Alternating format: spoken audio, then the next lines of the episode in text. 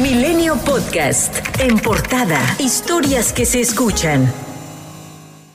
La Suprema Corte de Justicia de la Nación expuso que la decisión de la segunda sala del máximo tribunal de otorgar un amparo a empresas que declaró la inconstitucionalidad de la Ley de la Industria Eléctrica de 2021 dejó sin efecto el panel de controversia iniciado por el gobierno de Washington y secundado por el de Canadá bajo el tratado entre los tres países, el TEMEC, en el que de perder México se prevían grandes sanciones, una condena económica de grandes dimensiones y el fin del asunto en el tema energético según expuso en una tarjeta informativa la más alta autoridad jurisdiccional del Poder Judicial de la Federación. Recordó que el pasado 31 de enero se otorgó dicho amparo, dado que la nueva ley transgredía los principios de libre competencia y concurrencia. Durante la sesión de la Suprema Corte se ordenó aplicar la ley que estaba vigente antes de que entrara en vigor la reforma del 9 de marzo del 2021. Yasmín Esquivel Moza y Lenia Batres Guadarrama se pronunciaron en contra.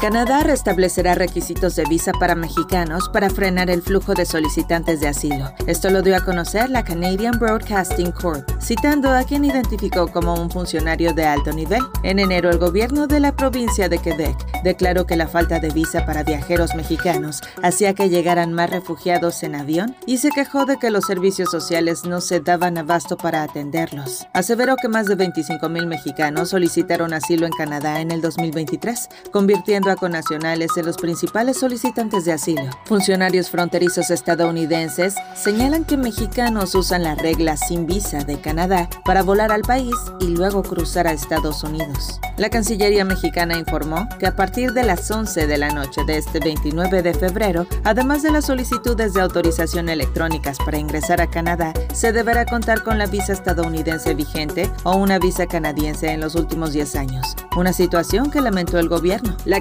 Cancillería consideró que existían otras opciones antes de llegar a la aplicación de esta medida, por lo cual México se reserva, por supuesto, la potestad de actuar en reciprocidad, según señaló. Sin embargo, minutos después de lanzar este comunicado en redes sociales, la Secretaría de Relaciones Exteriores eliminó la publicación. Gabriel Llorio, subsecretario de Hacienda y Crédito Público, señaló que por el momento México no necesita una reforma fiscal para solventar los desequilibrios fiscales. Esto después de que la Organización para la Cooperación y el Desarrollo Económicos apuntara que el país es de los que menos recauda impuestos respecto a su Producto Interno Bruto. Comentó que antes de modificar la estructura fiscal o inclusive subir impuestos, hay que prestar atención a resolver huecos de evasión o de elusión fiscal.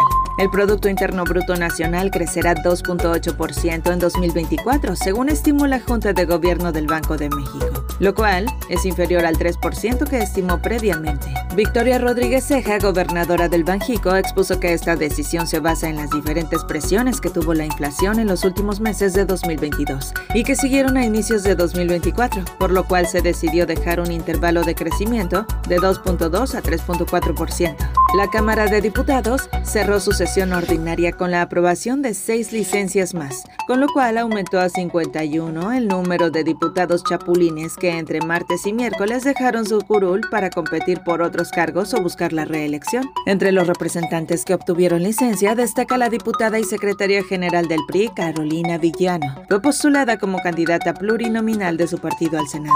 Las quejas y acusaciones de Morena en contra de Signal Lab son meras apreciaciones subjetivas que carecen de sustento, según lo señaló el Tribunal Electoral al confirmar el proceso, formato y metodología del primer debate presidencial y respaldar que el ITESO, la institución, sea la encargada de filtrar las preguntas de redes sociales que deberán responder las candidaturas. Con tal determinación se cierra el caso de los alegatos de Morena en contra de Signalab después de que por inconformidad directa de la candidata presidencial electa Claudia Sheinbaum intentaron revertir lo que previamente habían aprobado en el Consejo General del INE. Todos los representantes de la coalición, incluidos el morenista Sergio Gutiérrez Luna y Gerardo Fernández Noroña del PT, incluso con felicitaciones del Consejo General por el proceso. El Tribunal Electoral también confirmó en definitiva que el quinto aniversario del triunfo de Andrés Manuel López Obrador como presidente de México el primero de junio del 2023 fue ilícito, pues se usaron 8.2 millones de pesos para organizar y realizar un evento que tuvo como intención atacar a la oposición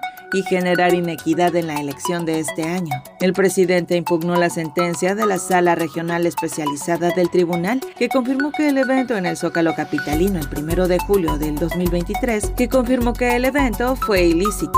Diputados de la llamada 4T denunciaron una conjura internacional de la derecha para viralizar la campaña narcopresidente con bots desde el extranjero, mientras legisladores de la oposición calificaron de ridícula y patética la acusación de un complot mundial, además de responsabilizar al presidente López Obrador de promover los discursos de odio.